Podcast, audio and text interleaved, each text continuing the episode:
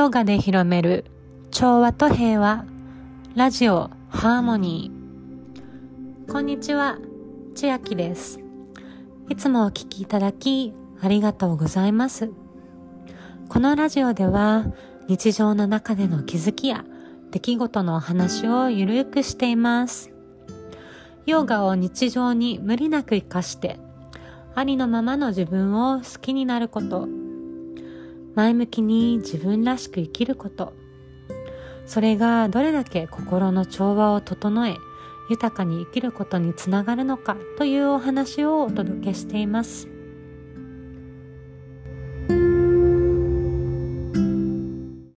第5話目始まります。少し前回のエピソードから期間が空いてしまいました。お引越しなどをしていてね、少しバタバタしていました。今やっとね、落ち着いてきて、またね、ヨガの活動や、こうしてポッドキャストなどね、少しずつ活動を再開させてもらっています。今日は3月の22日、昨日は春分でしたね。また宇宙元旦とも呼ばれている、新たな一年の始まりの時でした。そして今日は新月、一つのチャプターが終わって新しい年または新しい時期がね始まるような予感がしています。皆様はいかがお過ごしでしょうか。このね、春分や宇宙元旦などを機会に様々なね、新しい気持ちや新しいことに取り組んでいる方も多いのではないかなと思っています。またね、少し季節の変わり目、そして春に向けて新しいことをしていくっていうことでね、春はデトックスの時期でもあるので、少し体調を崩したり、体が何か変化を起こしていたりする人も多いのかなと思っています。私は、前回も言ったんですけれども、日本からいきなり、オーストラリアの夏に来て、やっとね、少しずつその暑さに体が慣れてきたところなんですけれども、そうしたら今度はだんだんこっちは涼しくなってきていて、今日は一日雨が降ったり曇り空で、こちらも少し季節の変わり目になってきているなと今感じています。体調にはね、気をつけて、この季節の変わり目、そして新しいね、ことの始まり、タイミングをね、大切にしたいなと思っています。はい、ということで余談はここら辺で、今日のね、テーマに入っていきたいと思います。今日のテーマは、平和を願う慈悲の瞑想というお話をね、していきたいと思います。本題に入る前に少し、小さなお話からしたいなと思うんですけど、最近ね、物理学的、また科学的にね、物質世界についてで、理解できるようなきっかけがあったんですけど、その時にね、私の考える瞑想に対するアイディア、また可能性もすごく広がったなと思っていて、すべてのね、この世にある、物質世界にあるすべての存在っていうのは素粒子からできているとよく言われていますよね。物事、そして事象のすべては素粒子と波動の化学反応の結果だと言われています。つまり、いい化学反応、またいい事象や物事を起こしたければ、良い波動を出すことが大切になってくるっていうことですよね。で、瞑想っていうのは自分の内側から心と体の波動を整えるツールだと私は理解していて、私たちの心自身、そして体そのものもその素粒子からできている、そして素粒子と波動の化学反応からできているっていうふうに理解したときに、瞑想ってやっぱりすごくパワフルなツールだなと思うんですね。その波動自体を変えることができるから。で、そんな中でも慈悲の瞑想っていう瞑想の種類のツールがあるんですけども、それはとってもパワフルだと思っていて、でそれはなぜかというと、外の世界、内側の心を整えるだけでなくて、外の世界にもその良い波動を送り出すことができる、そんな瞑想のやり方なんですね。なので今日はちょっとそのお話をしたいと思います。で、今のね、世界、たくさんの混沌と混乱が起こっているなぁと、ニュースとかをね見ていると感じている方も多いのではないかなと思うんですけど、でね、負のエネルギーだったり、なんか不安になったりとか、怒りが湧いてきたりだったとか、感じているね方も多いのかなと思います。で、そういった今の世界には、私の個人的な価値観なんですけれども、分断された正義っていうのと、調和を広める慈悲っていう二つの、見方というかアプローチの仕方があるなと思っています。で、これってその分断された正義っていうのって、私自身が国際協力に対する違和感と、そして調和を広める慈悲っていう方が、ヨガや瞑想に惹かれた理由でもあるんですね。で、もう少し詳しくお話しすると、私がお仕事を辞めてすぐね、小笠原諸島で出会った、とても尊敬している方がいるんですけれども、サーフィンと海に出会わせてくれた人でして、その人に、私はすごく小笠原にいた間にすごく助けられたんですけど、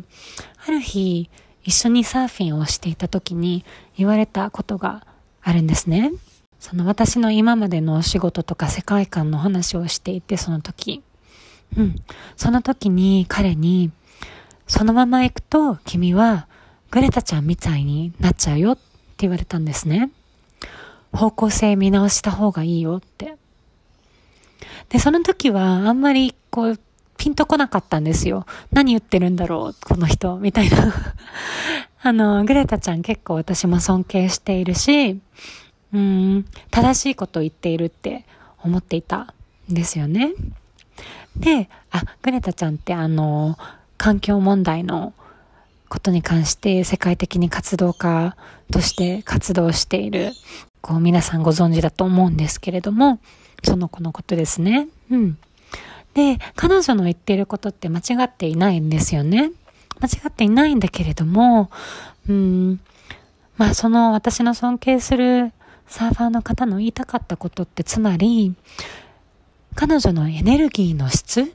とその集中する矛先の問題だと思うんですよね。彼女のエネルギーってどちらかっていうと正義を振りかざしている怒りのエネルギーなんですよね。で、つまりそういうエネルギーって分断の社会を拡大させてしまうっていう化学反応になってしまうことがあって、なんでかっていうと敵と味方がいるから。で、逆に例えばティク・ナット・ハンのような、慈悲のアクティビズムっていうのは、調和と平和のエネルギーを拡散していく気がするんですよね。ティク・ナット・ハンっていうのは、ベトナム出身の、禅の僧侶さん、また、平和や人権運動もされている方なんですけど、とても素敵な詩の本とかを書いている方で、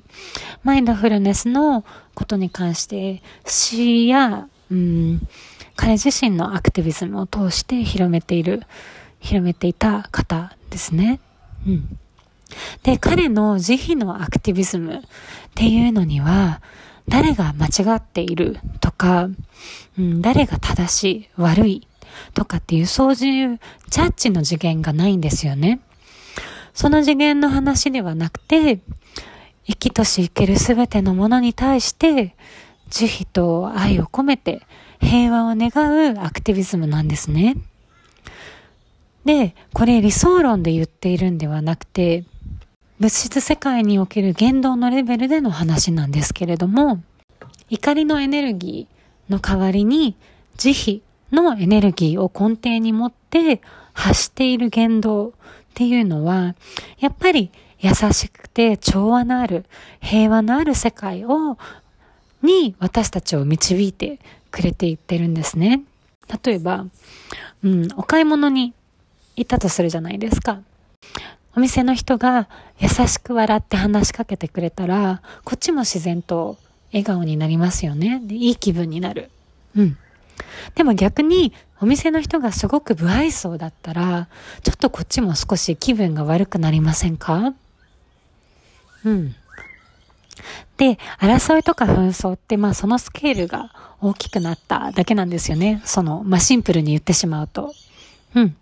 で、グレタちゃんの例えに戻ったら、環境問題もそうで、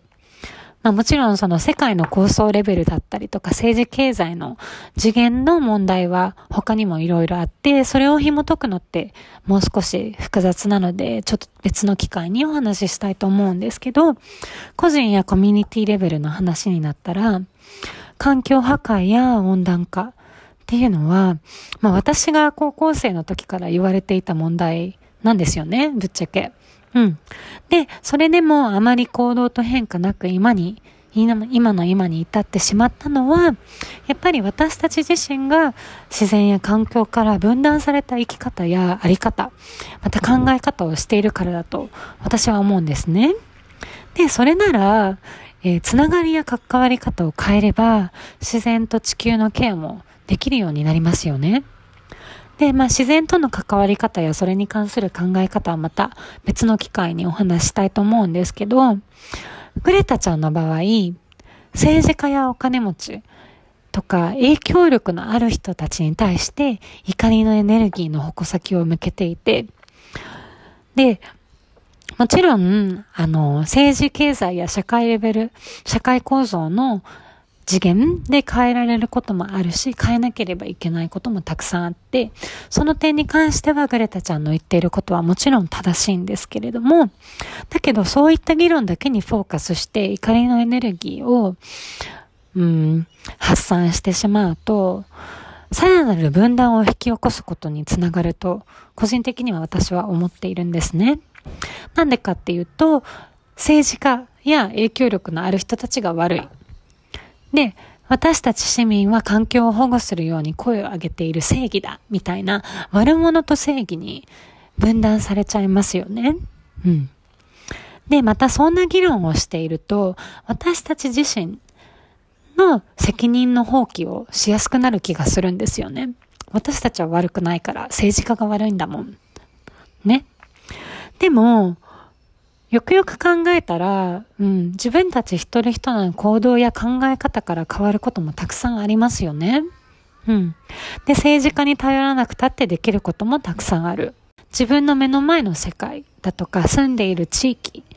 で自然とつながる活動、自然学習とかね、を通して私たちの意識レベルから変えていくことも大切なアクティビズムだと私は思っています。で、そういうアクティビズムをするときに、できるだけ正義を振りかざして怒りのエネルギーとか、不安とか負のエネルギーを分散して社会を分断するよりも、慈悲と調和の道を選んでいきたいなと思っているんですね。ということで、その慈悲と調和の道をね、選ぶために、そしてそれを広めていくために、また個人的に自分の中でモヤモヤしてしまっている、怒りが溜まってしまっている、不安が溜まってしまっている、そんな時に少しでも自分の心の中からエネルギーを変えていって、外に発する言動の根底になるエネルギーも慈悲、愛、そういう波動に整えていくための慈悲の瞑想っていうのを今日はね、少しやって、終わりにしたいなと思います。ちょっとね、ガイドをしていくので、もしよければね、聞きながら皆さんもやってみてください。はい、ではまずクッションまたは椅子に心地の良い姿勢で座っていきます。あぐらでもいいし、床に足をついて座ってもいいです。お尻をしっかり立てて、背骨をまっすぐ伸ばして、一度肩を後ろに回して、胸を開いて肩を下に下ろしていきます。両手はお膝の上に優しく置いて、できる人は目を閉じていきましょう。今日は目を閉じたくないなという気分の方は、薄く目線を下に下ろして、どこか一点に集中していきましょう。まずは今ここにあるご自身の呼吸に意識を向けていきます。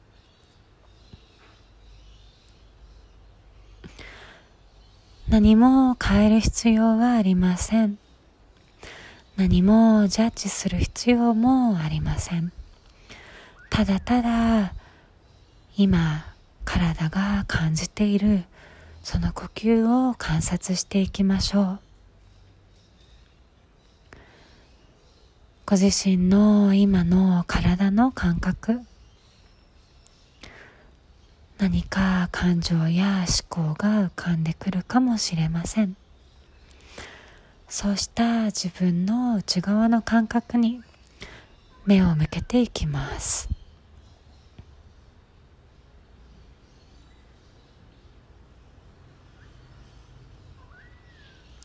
次の吐く息が来たら、ゆっくり口からはーっと吐いて、鼻から一度大きく吸って、口からはーっと吐き出します。この呼吸を3回やっていきます。鼻から大きく吸って、一度止めて、肩の力を緩めて、足の裏の優しく緩めて、はーっと口から吐いて、全身の力を緩めていきます。もう一呼吸、鼻から大きく吸って、呼吸を止めて、まぶたの裏の緊張を緩めて、肩を優しく下ろして、はぁ、口から吐くと同時に、いらない思考や感情、緊張を手放します。最後、一呼吸、鼻から大きく吸って、止めて、内側に意識を向けて、緊張を手放すように、はーっと息を吐いていきます。もう一度今のご自身の体と心、観察してみましょう。どう感じているでしょうか。準備ができた方から少しずつ、まずまぶたの裏にね、頭の中に自分の身近な大切な人、愛している人、家族や友達、尊敬している人、誰でもいいので、パッと頭に浮かんでくるね、人の顔を思い浮かべます。くっきりと思い浮かべて、その人が笑っている、とてもね、幸せそうに笑っている笑顔を想像します。そして心の中で一緒にその人に向けてね、慈悲の願いを唱えていきましょう。あなたが幸せでありますように。あなたが苦しみから解放されますように。あなたが心から豊かで安心な生活ができますように。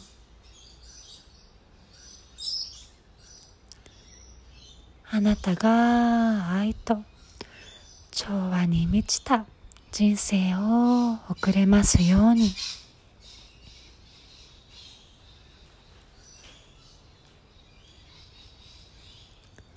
心の中でその大切な人の幸せとを願って、その人に向けて愛のエネルギーを送ってみます。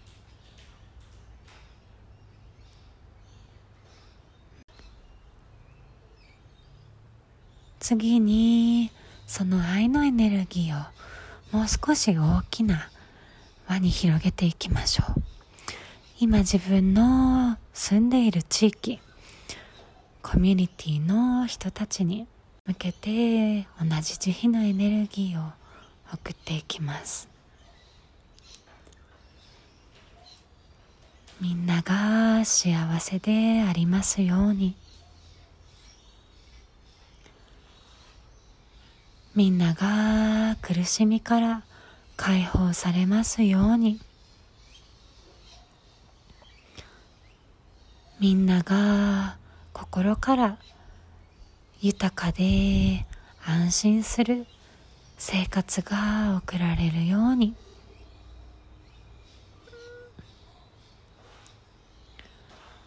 みんなが愛と調和にあふれた人生を送れますように。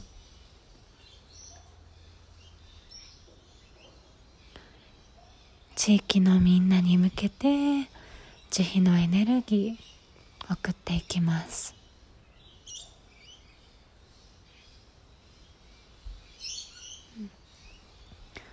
次に地球の裏側にいる人たち、もしね今ご自身の頭の中にパッと浮かぶ地域があればね、それでも想像してみてもいいかもしれない。具体的にね、シリアだったり、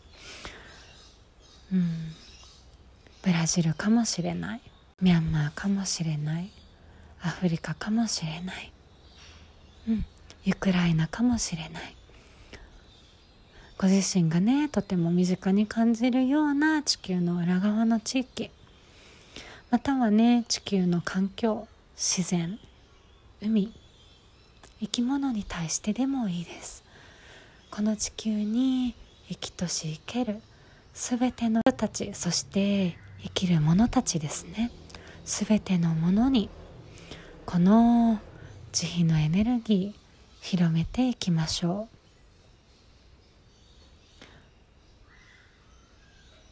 みんなが幸せでありますように。みんなが苦しみから解放されますように。みんなが豊かで愛に満ちた輝く人生を送れますように。そして調和で平和な世界が広まりますように。世界の裏側までこの慈悲のエネルギーを届けます。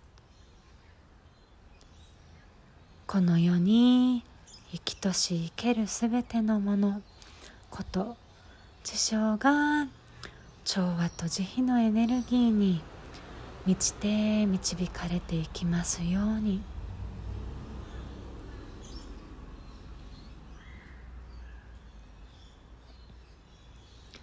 そして最後はご自身の顔をハッピーで幸せで豊かに暮らしている自分の笑顔を想像してみてください。自分の心に手を当ててもいいかもしれない。そしてそのね想像した自分の笑顔に向けて慈悲の願いを込めて唱えます。私が幸せでありますように。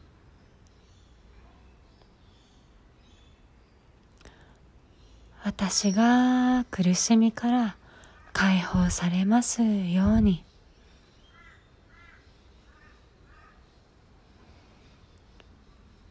私が心から豊かで平穏な生活を送れますように。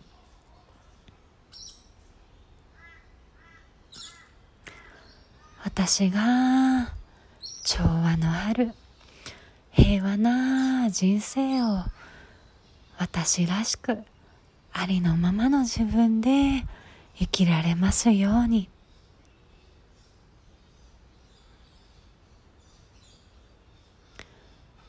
自分の体、そして心と頭が今ね、慈悲のエネルギーに、そして光に満たされているのを感じてみましょう。少し観察します。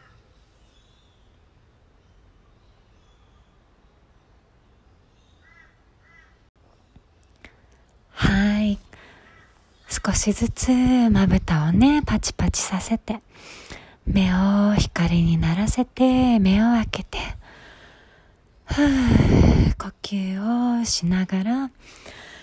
元に戻っていきましょう。はい、これでね、慈悲の瞑想を終わりにします。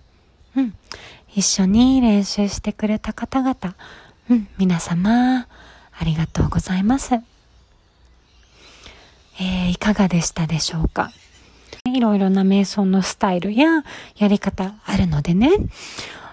発信していけたらと思っているので、何かこう最初はね、瞑想ってやっていってうまくいってるかわからないなとか、どうやったらいいのかなとか疑問が多いかなと思うので、そういったねご質問があればいつでもお気軽にメッセージください。少しずつねみんなで練習していけたら嬉しく思います。はい、それでは今日はこんなところで、皆様今日も良い一日をお過ごしください。そしてね、これから始まっていく新たな一年、皆様にとって良い一年になりますように。ナマステ。